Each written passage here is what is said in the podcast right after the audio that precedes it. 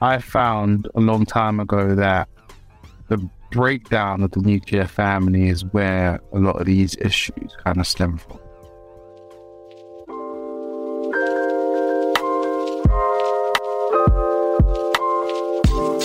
And welcome to Everyday Leadership, a podcast where you get to listen and learn how to lead yourself personally and professionally through the lessons and life experiences my guests share in the hope that it challenges and inspires you to lead yourself from the inside out and not the outside in. Come across those people who is like, this person is an amazing being, and you just want to learn a bit more about about their story. Today, I have one of those people in the conversation with me. I have the CEO of 2020 Change, Duro Oye, and he's obviously he's more than that. He does so many different things with a massive, amazing background that comes with it. But yeah, for the next hour, we're gonna learn more around how he came to be who he is, doing what he does, making the of change that he does. Your company's influenced like over 1,100 young people since inception, as well as obviously the film and everything else that you've done. So it's inspiring and powerful. And it's a pleasure to have you today with me, sir. Thank you very much. Thank you. It's an honor to be here. I'm glad to enter into the conversation with you.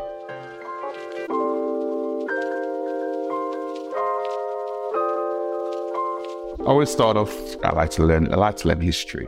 I like to learn. So, young Duro, hmm, growing up, coming up, whether that's like teenage years, what was what was what were their ambitions and the hopes and dreams then? Teenage years, I wanted to be an actor. I was well on my way to to becoming an actor. I had an agent that was going to get me into theatre, and that was the dream. So at secondary school, I took my drama GCSE very seriously. I went to a boys' school and I'd always had a passion for creative. I had a wild, wild, wild imagination.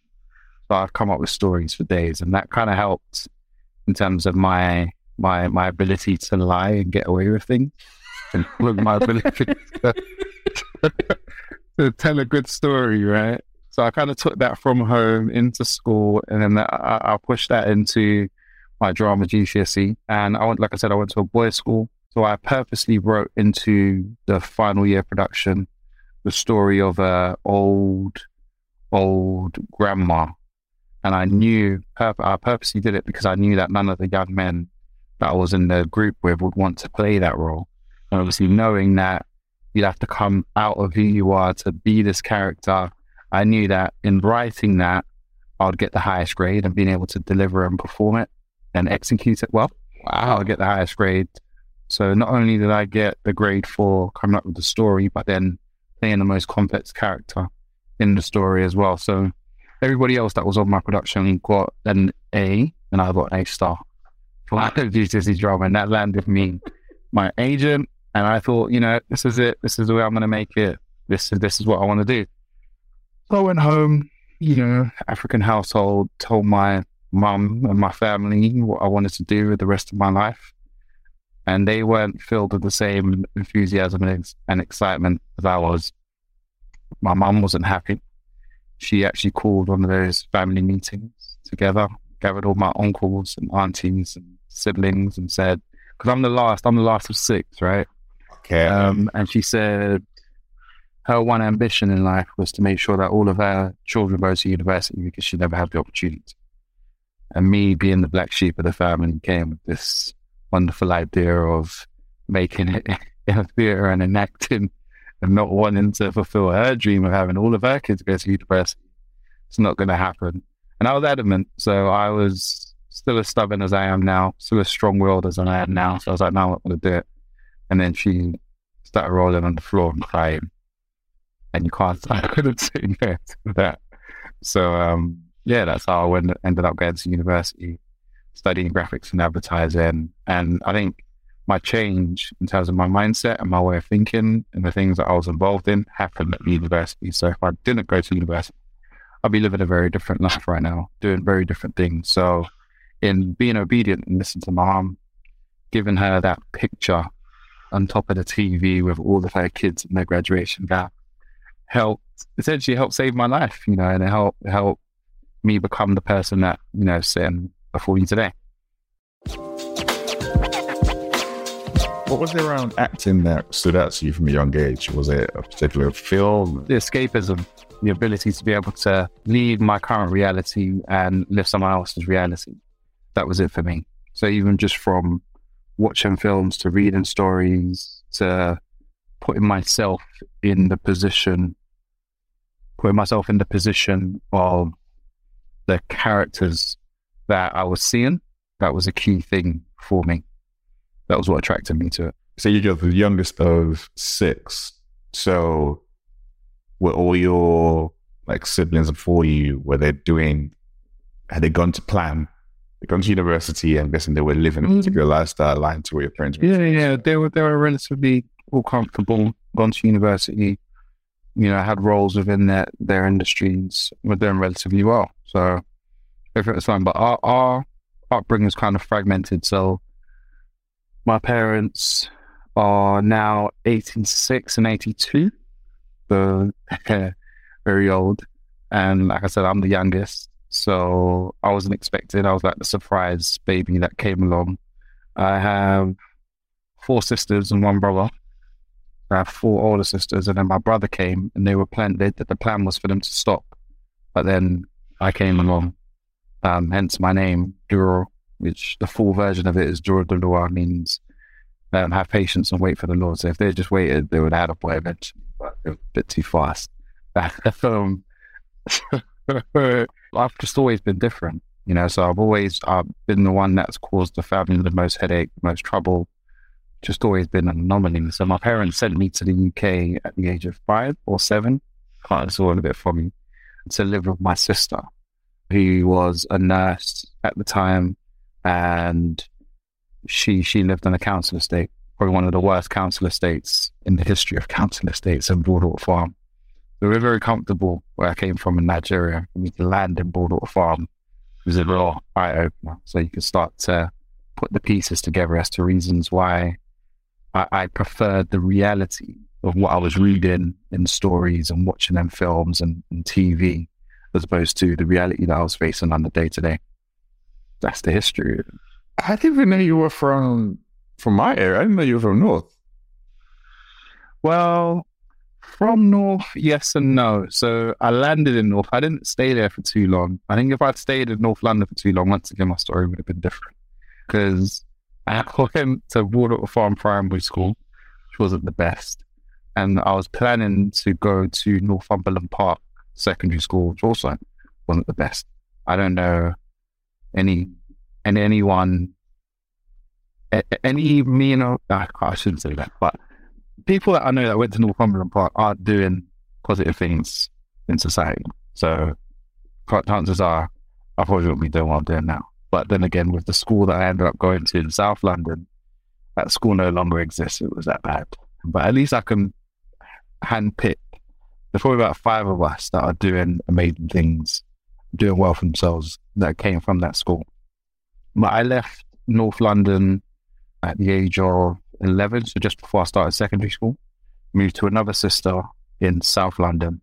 So she also lived in the council estate, but it was a better council estate. And then she was able to kind of work hard with her partner and move us into the suburbs of South London, semi suburbs. Like where all the black people go and they start making their money, but then everything else comes with you.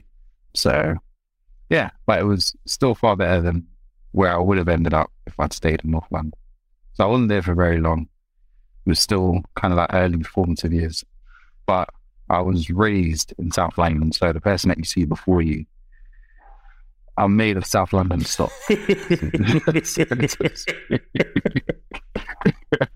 so to sleep. Obviously, you went, went to university, you studied, to got the degree, got that kind of stuff, you you got a role.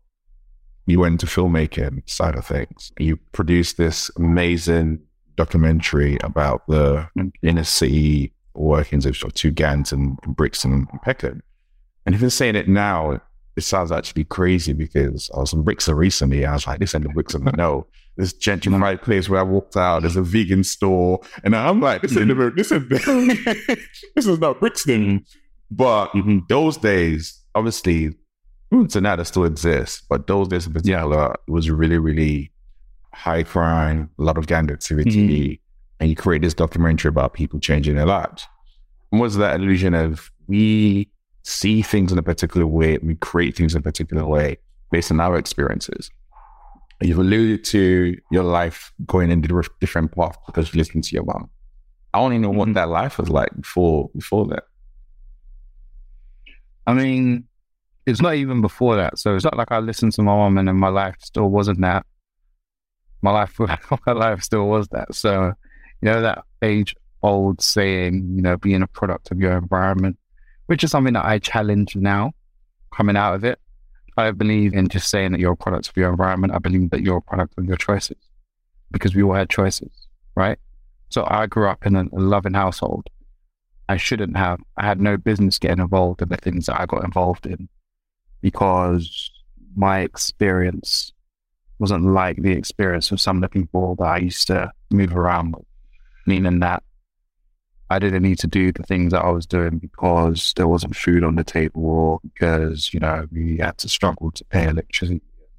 No, I had everything sorted in that sense. But my issue was my eyes. And I say it to anyone that would listen. I had big eyes and I wanted things that were beyond my time, if we're being honest. So things that I saw other people having. Why did they have that? Why don't I have that? And then moving from North London to South London, I was very influenced, heavily influenced by my my sister's partner, whom she ended up marrying. He was very involved in, well, heavily involved in criminality. What I saw, that was kind of like the only male figure that I saw. You know, him doing what he was doing. And inspired is a good term. I'd say influenced my choices because of his lifestyle right? So, not to go too deep into it, but from the age of 12 to the age of 21, when I finished uni, I lived that lifestyle and I pretty much worked my way up through the ranks, got really, really high up in the ranks. And it wasn't until I went to university and I removed myself from the environment that I grew up in, removed myself from the friends that I was around, that I really started to work on myself and really started to do that internal work and meaning that what's the end goal here? You know, you came into this lifestyle to make money. You've made money and that money has come with issues and stresses. And the money that you have now, you can't even do the things that you want to do with them. Meaning that I couldn't just go out and buy a property because I needed to be able to prove where the money came from. So after a while, the cars, the chains, the clothes, you know, the fancy restaurants and all of that, it doesn't do it for you anymore, right? So you want something more, you want something meaningful. And the people I was around as well, they were trying, and I seen them try and fail to use that money to build sustainable businesses. Over the years, it would always just come crashing down. So I had a choice to make. And then things started getting pretty heavy for the people around me. I was at uni, bear in mind, they were still out on the streets doing everything that we were doing before. I was still involved, but I was more high level, so I wasn't on the ground getting man's day. So people started going to prison, getting double digit years. People started dying, very real. And people started getting deported. So they're the three options that laid ahead of me if I continued down that path. I thought, I'm actually wasting myself here. I also thought, I've never really applied myself to anything else. And I'd always kind of prided myself on my mindset, my my creativity, and just my way of thinking. And that's how I was able to advance in all of the questionable things that I was involved in. So I thought I don't have the same excuse as everybody else because they can say that this is all they know. They can say that you know their parents did this. They can say that this is their only way out. That wasn't my story. And I thought, I'm doing myself a disservice by not even trying. At least if I tried and it didn't work out, I can say, cool, I did try it, doing it, you know, the legitimate way, but it just didn't work out. I haven't even done that. And then my mum, she's a very prayerful woman. I feel like her prayers kind of shielded me and protected me. So the days that people go out and get caught up, I was at home watching a film or chilling with a friend. So I'd always miss, I always had like near misses, like near close chances that if I was there, that would have been it for me. So I came out unscathed, completely clean. And that's rare, you know, for being involved in at the level that I was involved in, coming out, having having the opportunity to be able to turn my back and say I don't want to do this anymore without anyone saying that oh you owe me this, I'm coming after you, I'm coming after your family, just because of the level that I function at. It was a privilege. It was kind of like grace that that that helped me, and the fact that I didn't have a record, so I could, if I wanted to, right, just go out and be normal. I clean up my CV, go and get a job, and, and rise up the corporate ladder. But obviously, I was creative by nature, and I took the creative route. Heavily fell in love with filmmaking while I was at university because I spent a lot of time on my own in my house, watching films, studying films. And then, like I said, my mum's prayers helped me, guided me. I also thought I hadn't been taking my faith seriously. I'd always do one foot in, one foot out. I've always been in the church, right? I grew up in the church. So at a point where I used to get forced to go to church, but then got to a stage in my life where I went to church on my own, on my own accord, because I started to build my own personal relationship. And I thought, once again, I haven't really taken this faith thing seriously. I can't say it doesn't work if I don't give it my all. I'm the kind of person, if I'm involved, if I'm invested in something, I'm all in. So I'm questioning myself. I'm questioning my way of doing things. Can I really speak on this if I haven't had the full experience? Challenge myself that by the time I finish uni and graduate and I go back to the area, I'm going to completely start afresh, get rid of everything that I made from, you know, the streets. So all my ill-gotten gains, because I knew that I couldn't do anything positive with them. Move back into my mom's house, just just start fresh, and also give myself to the church, and that's what I did. So for the first two four years. I was, yeah, two to three years actually, kind of just buried in the church. Lost contact with everyone that I was involved in. I mean, I told them I was out. They all laughed. They thought, you know, you're going to run out of money. The money's getting to your head. You're going to come back. And they were all surprised. You know, I'm, I'm still here now. I'm 16 years in, you know, and, I'm, and I, and I haven't looked back once. And I think what happened for me was a mindset shift and then surrounding myself with I didn't even mean that, but I just got, I just got it. Just seeing your name, but no, hundred percent, because that, that's that's what it was for me. It was a mindset shift and removing myself from a particular environment, placing myself in a new environment, surrounding myself with more positive-minded people. And what they did for me is they were able to recognize the qualities that I had and the qualities that I developed and the skills that I developed from doing a lot of the wrong things and show me how those skills are valuable skills that could be used in a positive way that could give me everything that I was looking for on the street. So could give me that financial security, that financial freedom, that ability to drive the cars that I wanted, live in the houses that I wanted, and go to the fancy restaurants that I like going to every so often.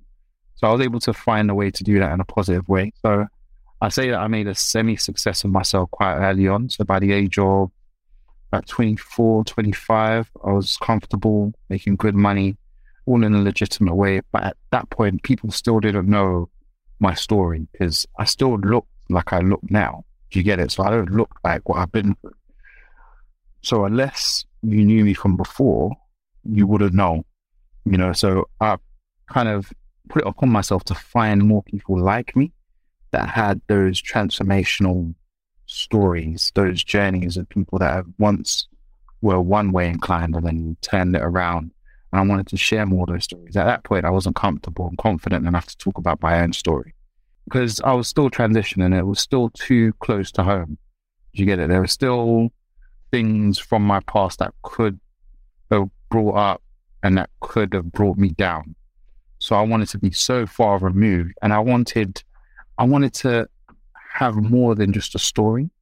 I wanted tangible results to be able to back up that story, meaning that, you know, I wanted people that have followed in my footsteps. So I wanted to have done something meaningful with my story as opposed to just being another person with a transformational story. And it's like, yeah, you've changed, but what has that done for anyone else? You know, so when I'm speaking to young people, it's like, yeah, that's all good for you. You know, you don't have a record. You don't have this. But then if I'm like, this is my story, and then these are people that are close to your story and to your journey that have also been able to turn things around based off of my help and my support and me being able to plug them into particular areas and particular spaces. You've got no excuse there. What's important to you to tell transformational stories? Because the school of thought that says you've got out, you're living a completely different life. Therefore, you run as far away as possible. You don't want to have anything to do with it. But you intentionally went back to seek out transformational stories and to tell those stories. Because it was difficult for me to find people like me when I was trying to transition. I looked far and wide. And when I did find them, they weren't as supportive as I expected them to be. You know, so I think initially when we had initial conversation, I told you that in the early stages of starting to make some change and on my journey, aside from the people I met within the church, everyone else outside in the community side of things that looked like me, they weren't willing to support me initially because it's kind of like they're trying to protect what they've built and how far they've come. And no, I get it, but I just felt like I wanted to change that narrative. I wanted to be an individual that if someone, you know, has a semi reflection of my background and my story, they can look to me and hit me up and be like, you know, look, Drew, I just need a bit of help, a bit of advice. I need some pointers. Could you connect me to that person? And, you know, I want to be in a position to be able to do that because it took me like I said, I'm still transitioning. It's 16 years now. Started my organization in 2013, so we're nine years in. But it took me five years to build the organization from zero to actually securing any kind of meaningful funding to take the organization to the next level. And I don't think it shouldn't take that long. And if I can help anyone that has an ambition to do something meaningful for their community and for society in half the time that it took me, why not? You know, so I've already kind of done the hard yards just so it could be easier for the next person coming along. And my only ask is that they make it easier for the next person coming after them as well. You mentioned earlier on you have a, stubbornness. See things happen because yeah. you you went out created the documentary. You had a massive and amazing film premiere. And as usual, everyone was like, Yeah, you're gonna support you, mm-hmm. gonna back you and then it was just crickets. Nothing happened. Yeah. And yet, at that point in time, I believe you still had a full time job. You spent the next. No, I wasn't working at the time. You know what I, I was working at the time. No, to make the documentary, I had to leave my job at the TV station just because I couldn't do both. So I had a bit of savings, and I had some supportive family members. So my brother, my cousin, my cousin's business partner, my lawyer at the time, her her husband, they invested in in the doc. So I put up half of the money, they put up the rest. We ended up spending about forty seven and a half thousand on on the documentary. And that was all the money that I had in the world. I was betting on the documentary to to work. I wanted to eventually give the film to youth organizations so they can turn it into workshops, take it to schools, prisons, and you know work with young people that we were trying to reach, young people that would be inspired by the young men in the doc. So we invited all of them to the premiere at Odeon Leicester Square. We had about 650 people there. Film was a huge hit, got a standing ovation. And then during the Q&A, everyone's like, okay, Juris, what's next? How can we help? What would you need? Told them. And they were like, yeah, absolutely. Fantastic. Let's do it. But we went by, two went by, and no one responded to my emails or my phone calls. So I was just, I mean, sat there looking at the hard drive of the documentary on it, and I thought, yeah, I'm gonna, I'm gonna, I'm gonna have to do this on my own. And bear in mind, I had no experience in social impact, charity work, setting up a community organization, anything like that. I was just a creative, fresh out of film school, you know, with this. documentary to my name. And I was just like, yeah, I'm just going to go out alone, you know, and, and then that's how the journey started. And, you know, we've just been, you know, tugging away ever since. Any fear? Any, yeah, any fear came up? Like I said, just invested all the money you had into this. It's absolutely received well amazingly. Cool. No one gets back to you. At that point, again, most people like, okay, this hasn't worked how I thought. Let me go and get a job. But you were like, no, I'm going to do something with this. Hmm. I think my, my, my inspiration came from wanting to help young people, particularly young men at the time that grew up in the same way that I grew up, see an alternative way out. And I didn't think there was anything at the time that could help those individuals that were in the thick of it really think about the skills that they had because everything else was always going to tell them to go back to school and to start again, to start afresh. And the young men that we were working with, they weren't about to do that. And I felt like that was, you know, that became a deterrent for them wanting to get on these programs. So I wanted to give them an alternative to show them, look, this is your street CV, right? You know how you pick out keywords and strengths and weaknesses. Let's look at your street CV. Let's go into prisons and, you know, I sit down with people that were due to be released in three to six months and they'll be telling me about their work CV. I was like, I'm not interested in that. What land did you have? How did you get here? And tell me I used to sell this, I used to do that. I'm like, okay. So at what level? How much did you sell? How much did you make?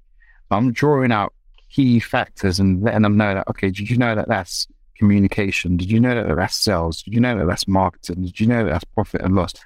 They didn't know these things. They know physically what it means. But when it comes to like the business terms, no one ever showed them. So as I was like, just said, I'm like, you're great at sales. You're just selling the wrong product. we give you a new product to sell and you use the same formula and you're winning.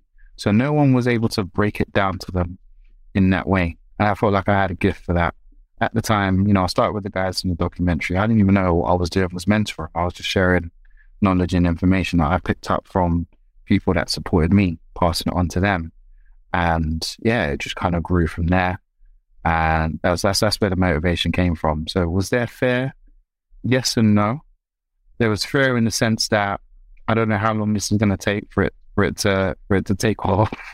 But in terms of security, I had a very very strong support network around me. So my family, you know, my partner, everyone believed in me because I believed. Right? They didn't understand what I was doing. They couldn't make you know sense. Of. It. They couldn't make head head to tail of it. But the passion and the drive that I had for it, they were like, Do you know what? Like yeah, because you're so passionate about it, we'll support you. So I sofa surfed, you know, I have two main sisters in this country that, that supported me. So once one got tired of me, I'll pack my stuff and go to the other. She'll get tired of me. And I just used to bounce back and forth like that. So I had minimal outgoings, you know, for the first five years, I had to kind of strip everything back there in terms of how much I was spending. I figured out a way to live and get by on the bare minimum. So all the money that I was making was going into the organization. And then I had like odd film jobs here and there, but anyone that works within the creative industry know that they're not sustainable. So you might get work for like three months, six months, and then it's quiet. So any little thing that I got would always go into building up the organization, but most importantly, developing the relationships with the young people that I worked with. So over the years, we could say we've been supporting this young person for five years. This is where they were when we started working with them. This is where they are now. So yeah, that, that, I just didn't know how long it was going to take. But once we got our first deal, that was when everything, you know, started to make more sense. Meaning that this is real. We've, I mean, I knew before, but once we got, you know, some good money behind us, we could then start playing in the big leagues, like, you know, we're in amateur stages and semi pro. We're just about popping our head into the into into the Premier League right now. But it's been nine years. And I was willing to do another nine, you know, but thankfully things started happening early on, also progressing in my life as well. got married, had a child, all of these things. Like I was saying to someone earlier, if I started the organization today, I wouldn't be able to do it in the same way that I did back then. Cause, you know, I was, I was, I was, you know, I was on my own. Wherever I laid my head, my own kind of thing. I could move around, you know, I could work crazy hours. I can't, I can't afford to do that now. And it just so happened that the organization's called 2020 Change. The events of 2020 Change really, the events of 2020 really just kind of propelled our mission to the fore.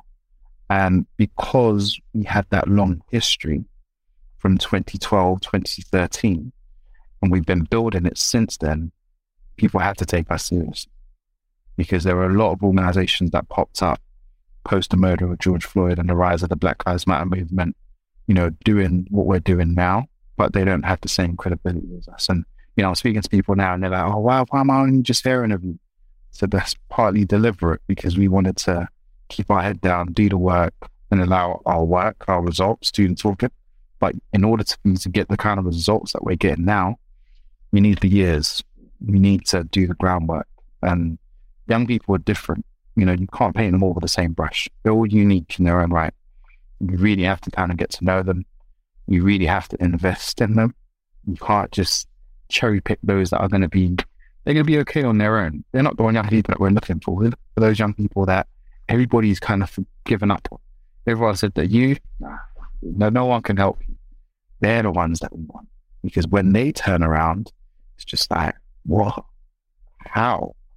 So the more challenging the young person's past, the more excitement it fills me up with because I know that when that young person turns around, they can become pillars in their own community. So other young people will look at them and think, if he can change, Lord knows there's hope for me.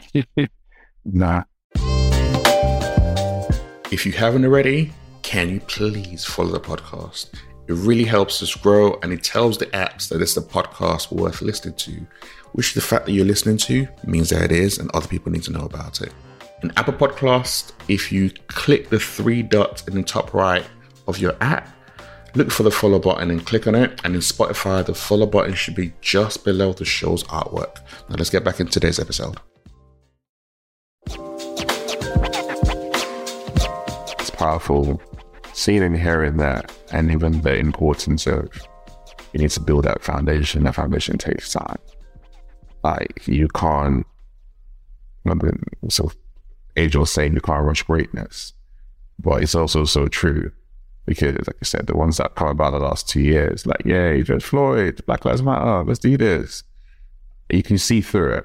Whereas the ones like your organization have been in the ground, working with people, you've got the receipts, you've built solid programs, it's there, and you spearheading that. Because this is something you said there where you're like, if I if I was to do this again, I want to I want to do it because now I've got family and all that kind of stuff. I don't the house not there.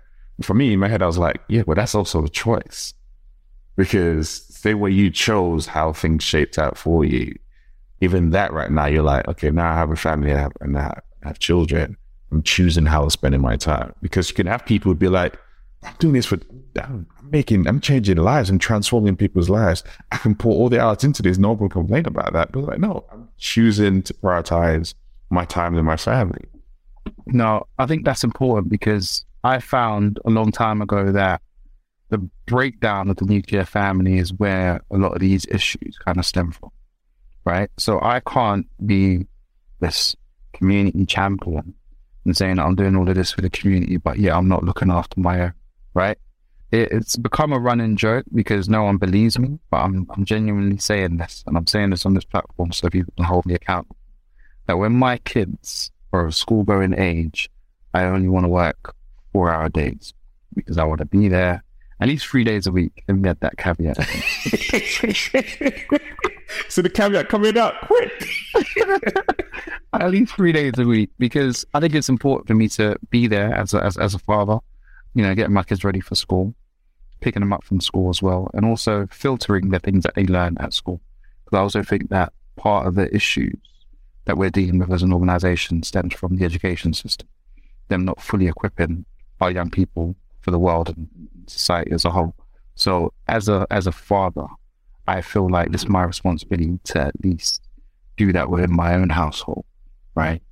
And then also teach the young people that I'm raising that they can also do the same and help them understand the importance of that. So everything about my life is a choice. So I planned for my life to be the way it is now.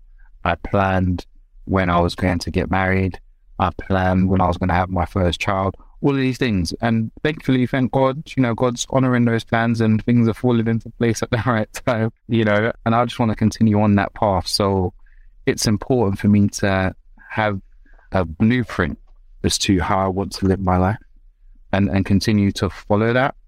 Obviously, yeah, life throws curveballs at you, and I've, I've had my fish, but you know, you just you push through, right? And I don't need to, I don't need to stand on a mountaintop and shout about it and say, "Look at me." The proof's in the pudding. You know, like I, I choose how I spend my time. You know, I choose who I spend my time with. You know, all of these things, it, it feeds into who I am as well. You know, you become the people that you're around. You know, so if I want to, if I want to level up, I want to be around people that will help me level up. You know, at the same time, I want to inspire other people to level up, I need to make time to be around those people that I'm trying to level up as well. So there's always a constant evolution in terms of connections that you're making and where you decide to pour out and where you decide to be filled. All about connecting with the right people. So in the early stages when I didn't have a name, I didn't have a platform, Eventbrite was my best friend. So I'll go into Eventbrite and use keywords that align with the topics that, you know, I knew that I wanted to discuss. So I find those events, I go to those events, but I didn't just go to those events as a passive, like bystander, and just, you know, going there to, to take in information. I was sharing this with someone yesterday as well that I was very strategic about the events that I went to, the panels that I listened to, and I'd always ask the question. And the question, I'd introduce myself, talk about my name, organization, so that will register. And I'd always ask a strategic question that my organization or my work would be the answer to. So I'll throw a question to the panel, you know, by introducing myself, you know, take something that they've said. So you have to listen attentively to what they're saying. Take something that they've said, or maybe a question that they, they, they were asked that I don't feel like they answered in the way that I would have answered if I was the one on the panel. Spin that and say, I really love what you said there. And this is how we do it at 2020 Change. Or this is, you know, you just have to be creative with it by taking in information. And what that did for me is I wasn't targeting the people on the panel, I was targeting the people in the audience. So anyone in the audience that came to listen to the panel you know, yeah, they'll be inspired by the panel, but then my question will really get them thinking is like, I never really thought about it. You know, and, and that's what you're doing. You've got to bear in mind, this was back in 2012, 2013. So lived experience and all these things that we're seeing now aren't the buzzwords. They weren't the buzzwords that they are now. So people, instead of darting for the people on the panel at the end of the event, they'll come to me. I'll be there with my business cards, you know, engaging and, and doing all of that giving them my details, and then I'll always follow up. Sometimes even on the commute home, I'll be following up on the train. Sometimes I might just draft the messages and then send them off in the morning. And then, you know, that's that's just how I built my network and how I met some of the best mentors that I've had over the years. And one one of the people that I met at those events still a key influence in my life. I call her my fairy godmother. She's currently still on my board. So she was with me even before we set up the organization. She's like very well connected, connected me to amazing individuals. And I got to find that there are genuine people out there that have big hearts, you know, that that want to do good, but they just don't know how. And they just need to be connected with people that can show them how to do good. And, you know, in my experience, those people didn't look like me and they didn't come from my backgrounds, but they take these issues that affect our community like if it's their own. And for me, I think that's beautiful. and I and they have networks, so they'll introduce me to people within their network, and my only thing, the only thing that I needed to do is to deliver, and I'm good at that. So if you introduce me to someone, best believe I will deliver. I will make you look good, and for that reason, they keep introducing me to people, and my network continues to grow. And as my network grows, the network of the young people that I work with grows. So a young person can hit me up now and say, Duro, I need someone that's that's involved in this. But yeah, cool. If I don't know them, I know someone within my network will know them. And now my virtual black book getting pretty thick. you said these are people who are not from your backgrounds and you know a lot of times that can present a barrier in itself. It's like, well, why are they really going to want to either listen to me or how are we going to relate because we're so far removed, come from two different worlds? Can I really go and talk to that person? And are they really doing this because, like we said, they really are invested in this and they really want to do something, just don't know how? Or are they just paying lip service? How do, were you able to make that distinction and overcome any of those thoughts if you ever had any of those? I think it starts with you. So a lot of the a lot of the points and issues that you raised is that person kind of doubting themselves that like, do I have something to offer? Can I even hold a conversation with this person? You know, why would they listen to me? Kind of thing. I knew that what I was doing at the time was very different, and I could present it in a way that could engage anyone. So even if you didn't have a vested interest in what I was doing, the way that I presented it to you, be like, hmm, I never thought about that before. And that's enough, right? So I wasn't thinking, you know, is this person doing it for the right reasons? Obviously, those thoughts come up now because of George Floyd and, and the black. But back then, that wasn't really a thing. You know I mean? Why, why would anyone care about the plight of young black people? You know, but aside from, you know, things that were hot topic then was, you know, gang violence, knife crime, and then you had the London riots. Maybe the London riots kind of peaked things a little. It's like, how come, you know, one of these kids felt like it was okay for them to just run into the shops and, and, and grab things, you know, not thinking about the consequences, you know, because in their minds, they're, they're short sighted. They're not thinking, you know, if I do this, I'm going to get a criminal record and that's going to limit the amount of employment choices that I have. You know, it's just in the moment, you know, you got caught up in the wave of it all. So I wasn't really thinking about that. I was just thinking, I need to get out there and get my message out there. And I was willing to talk to anyone that would listen. So I wasn't thinking about, you know, uh, are they just playing lip service? Some people now are, but based on my previous lifestyle, my my BS detector, my BS radar is quite high. So I can, I could, I can spot it from a mile off, right? And once I see that, then you know that's the end of the conversation. Keep it amicable, but keep it moving. But in my experience, the people that are well-meaning, are well-to-do, you spot them from a mile off. And I've been fortunate enough to come across many of them, you know, in in in, in my lifetime. And like I said, they have networks, so they'll connect you with people like them. So that's that's just how the circle keeps growing. And yeah, your name will get into rooms and places before you do. So when you arrive, you just have to make sure that you live up to, live, up to the hype. And what I've found now is you just have to treat everybody with respect because you don't know who's who, you don't know who's connected to who. So I, I treat everybody the same. I've met doormen at certain places that I go to that are connected to different people. And because of how I treated doorman, that has got me an introduction to the CEO of the company just because the doorman has a good relationship with the CEO. So I think that's a, it's an important lesson that I pass across to our young people as well. So it doesn't matter the person's title, doesn't matter where they're from. Treat everybody with the same level of respect because at the end of the day, it's your name, it's your integrity. So when people are introducing you, they're talking about you there'll be less people that say, mm, no, not that guy. And I have a bad experience with them. And obviously, because of the lifestyle I lived before, I'm always going to be a villain in someone's story. But my thing is, as long as I have more people that have this new experience of me than the ones that had the old experience of me, then I'm, I'm, I'm still winning. They're surrounded by five or six people, then it kind of cancels it out. You know, so that's just the way I see it. That's a good example of how that Proverbs 18th anniversary, do you still make room for you?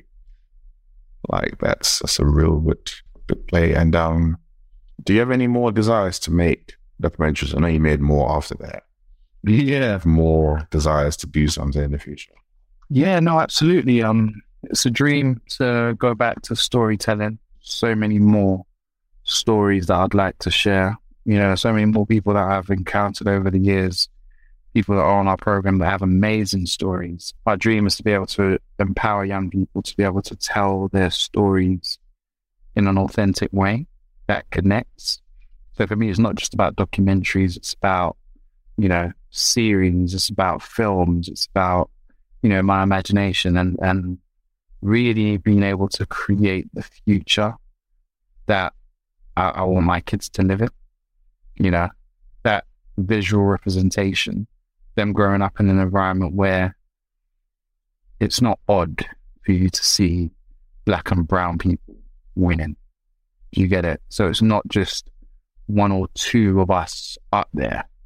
You know, it's like, it's, it's the norm. So how can we start to build that into every facet of society? And I think media, storytelling is a key way of doing that. If you look at the way that young people consume information and how they consume the news and data, media is a key way of doing that. So if we can start to influence people from an early age through media and the stories that they're taking, it's going to become normalized. And then that's my dream. So it's not, and I know these changes aren't going to happen overnight. So we have to start now to ensure that, you know, in the years to come, we're not, we're no longer having these conversations. It's just normal. Live your quotes. That's the name of the newsletter that you need to subscribe to. Go on www.everydayleadership.co.uk, subscribe to Live Your Quotes. It's a bi weekly newsletter that comes out with a quote with some information on how I'm looking at that quote, how that relates to my life to make it more real and authentic and come alive for you. As well as bits and pieces, it might be books I'm reading, it might be some other content I'm tapping into, and some bits and pieces around the podcast. It's a nice, short, succinct newsletter, which I know you're going to enjoy. But to enjoy it, you need to subscribe to it. So again, if you go to the podcast website, www.everydayleadershippodcast.co.uk, you'll be able to get access to Live Your Quote newsletter. Now let's get back into the episode. There been any major lessons that the young people that you've worked with have taught you over the years? It's been several lessons. If I was to think of one right now, is that change is constant. We're all on this journey of change and all on this journey of self discovery. So the Duro that you met three months ago is not the Duro that's in front of you today, you know, because I'm constantly growing, I'm constantly evolving. And what the lesson that I've taken away from that is that you need to give people room to grow, you know, and you have to have the patience to meet people where they are. So, as an older, more mature person, I can sit with a young person and recognize their potential, but it might take them some time for them to believe in that potential themselves, right? So, I need to give myself the patience and the time for them to be able to step into that potential on their own. But then I also think back to my younger years when my teachers would tell me, Tring, you have so much potential. And you shouldn't be hanging around with these kids. Oh, I want to do a potential. Can I take that to Barclays? And I say, there's, there's potential. Can I get one thousand pound worth of potential, please, to make a withdrawal? It didn't make any sense to me. You know, it's not until now that I'm older, I'm a bit more mature. I'm looking back and I'm like, okay, I get it. So it's that element of giving people room to grow. And that's where the name of the organization even came from. So people ask, oh, 2020, so when's 2021? Are you going to change the name? But it's vision. It's perfect vision. People say, you know, the saying goes, hindsight is always 2020. So in hindsight, if I knew better, now that I know better, I can do better. But that knowledge that I have now, I can pass on to the person coming after me so that they can do better. You know, so uh, that's what it is. And that's one of the key lessons. And, and I'm learning that every single day, you know. I love that. It's a, it's a different perspective. When someone was asking me the other day, like, so been, been married for 16 years, I've been wife together for 20. It's like, what's the secret? And the secret is constantly creating that time and space to be introduced to the new people that we're becoming. Because we're constantly growing, constantly learning new things about ourselves. And what tends to happen is a lot of times you're still looking at that person from a year, two, three, four years ago, and that's where you can get miscommunication. If you create that space to get to know each other on a regular basis, then you're always aligned and you keep on growing together. That's why I love that, that example you just gave. What would you want to see happen when you think about that vision? You're a very vision driven person. You see what's currently happening right now in society and the youth in particular, that rise in, not necessarily gang culture, but the robbing and all that kind of stuff. So it's been an increase. What would you want to see happen? I want to see that mindset shift. I want to see that mindset shift in the lives of those that are carrying out these crimes, you know, and do these violent crimes and robbery. One thing that one of my mentors said to me early on while I was transitioning that stuck with me and challenged me was that a thief is a thief because they believe that the other person, they should have what the other person has, right? So let me break that down. He said to me, he said, you're wanting to take something from someone else because deep down you feel like they don't deserve to have it and you deserve to have it. But why is that?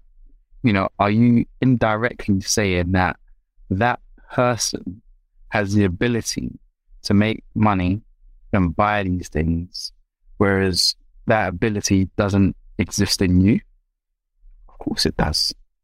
So why don't you do the work to earn the things that that person has as opposed to you going and taking it? So me, once again, this is my stubbornness coming in. I'm thinking, wait, hold on a minute. They're not better than me. Do you get it? Like, yeah, they worked and they have money. So why can't I do that? You know, and have I even tried to do that? And then it's a case where it's like, if you've tried and no one, and things haven't worked out and things haven't panned out, maybe you need to keep trying and try harder. That was just my way of processing. And that's why I say it's that mindset shift. If you feel like your last resort or your only resort is to go out and commit crime and, and, and take this, what's the end goal? How far is that going to get? And then from my experience, what I've noticed anything that you acquired, you know, ill-gotten gains, can't build any anything with it. Give me an example of anyone that you know that you know lived a life of crime, robbery, theft, whatever you want to call it, and has been able to build an empire off of the back of that that has stood the test of time. You can't, because no matter how long their run or their reign is for, all come crashing down. And then people are now talking about, thanks to Jay Z and all the other billionaire actors out there, talking about legacy, legacy, legacy, right? What's your legacy going to be? You know, and if you haven't built the, built your legacy on a solid foundation, it's going to come crashing down.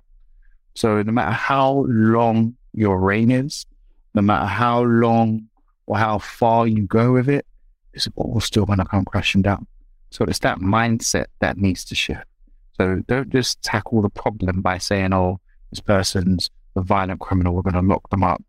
And you lock them up for several years. Nothing changes within those several years apart from the fact that they meet more hardened criminals and they learn new skills and then they come out and do it in a smarter way. And then that cycle continues. We need that mindset shift in the lives of those involved in that. They need to be able to see themselves differently and they need help they need people to be able to help them do that. That change and that shift is not going to happen by itself. I needed my mentor to show me that perspective of a thief and someone that, that took stuff that didn't belong to them because it was like, well, why should you have it? Why don't I have it? And now, as I've grown up and I'm more mature now, I can understand why back in the day it was kind of like a street cred thing. No one can't come to me and, and, and rob me. Like, you think you are? Like, I'm going to stand my ground, but please, do you know how important my life is? Do you know how many people, you know, need me? Uh, everything that I have is insured. So if you want, you can take it. I have another one tomorrow. I even get the latest version of it. So please, by all means. So when you start to think about it, it's just the mindset is different. Like the things that people go out and buy That's not their be all and end all. But when you come to the streets, that's your brand. You know, you've got the big chain. People need to know and respect you. And that was the same, you know, like having a big chain on the streets and having the confidence and the boldness to be able to walk down the street with the big chain and knowing that nobody can't step to you and take that all came with it. But now, listen, my life is too valuable. I even have the big chain no more. It doesn't go with my look. So everything is just different. It's a mindset shift. And if you could, if we can help our young people grow through that, they'll do exactly what we're doing now. They'll look back and they'll just laugh, thinking, so stupid. You know, I was ready to waste my life because of credibility. you know, just to look a particular way. So yeah, all of those things, it's childish when you think about it. And when you're able to sit down with a man, a reasonable man, and let them see it from that perspective, things will start to change. And for me, I know that we can't change everyone. I'm a farmer. I'm a seed planter. I just plant the seeds and keep it moving. Someone else will come in, water it, pick it up, and you know. So everyone's at different stages. You just have to meet them where they are. I'm going to continue spreading my message. If you want, take it. If you don't want, don't take it. That's on you. You don't stop me from spreading the message. You are a leader. And I know you don't like that term. Makes you, makes you feel, it makes you feel a little, little, something. but that's who you are. That's who you are. Naturally speaking, you're a leader from day dot to now. You've always been, you've always been a leader. What does that term for me to you? It means many things, but I'll, I'll take it in terms of a leader of people. I, I didn't crave position I, that I'm in. It's not something that you know I woke up and said, "Yeah, I want to, I want to be, I want to be a leader in my space." It was something that was thrust upon me, and I stepped into it because the responsibility is placed on me to do better for those coming after me, right? And people see me as a leader, see me as a role model, and I'm, I'm at a stage in my life now where I don't shy away from that because I recognize the importance that it carries. When I think back to my own journey thinking if I had someone like me early on show me the ropes, things would have been very different.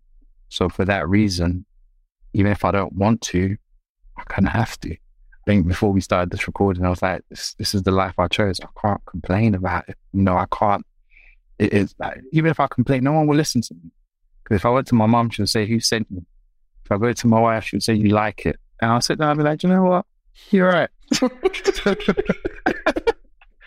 I've just got to take it, you know. And so that term leader for me, it means a leader of people. It means someone that has responsibility, that takes the responsibility for those that are coming after them.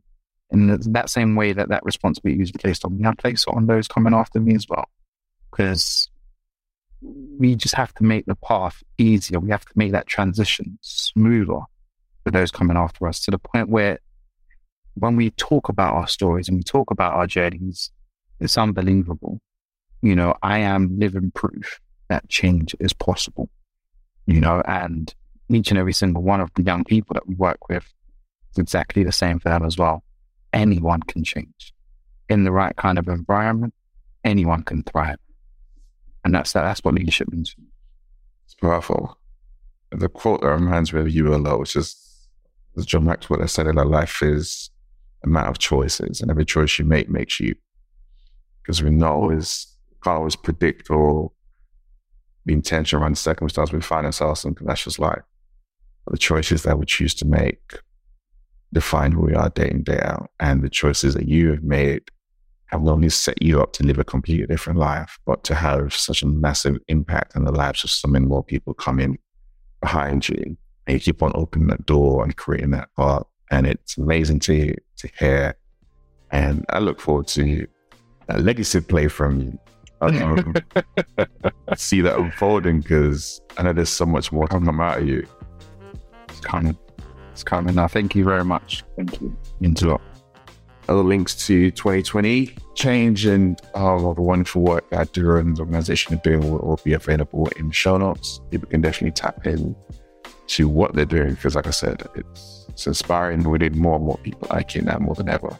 It's Everyday Leadership. See you next week. While you're still recovering from that amazing conversation, let me give a quick preview of what we got coming up next week. Make sure you subscribe so you don't miss out. When you own it, when you're the founder of it, you you approach it very, very differently. And there's a level of care and detail that you have that you know, everyone else is always going to have.